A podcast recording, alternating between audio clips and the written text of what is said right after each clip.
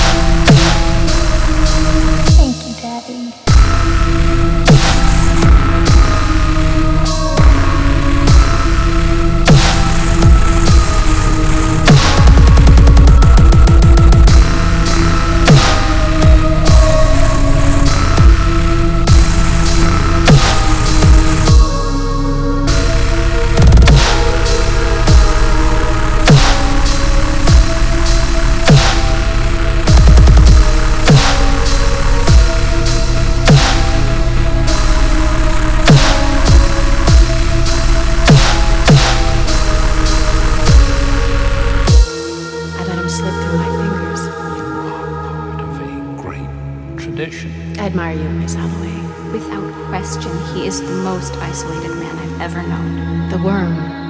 Amazing. Who's to say that love needs to be soft and gentle? You are the child of God's holy gift of life. You come from me, but you are not me. Your soul and your body are your own, and yours to do with Thank you, Daddy.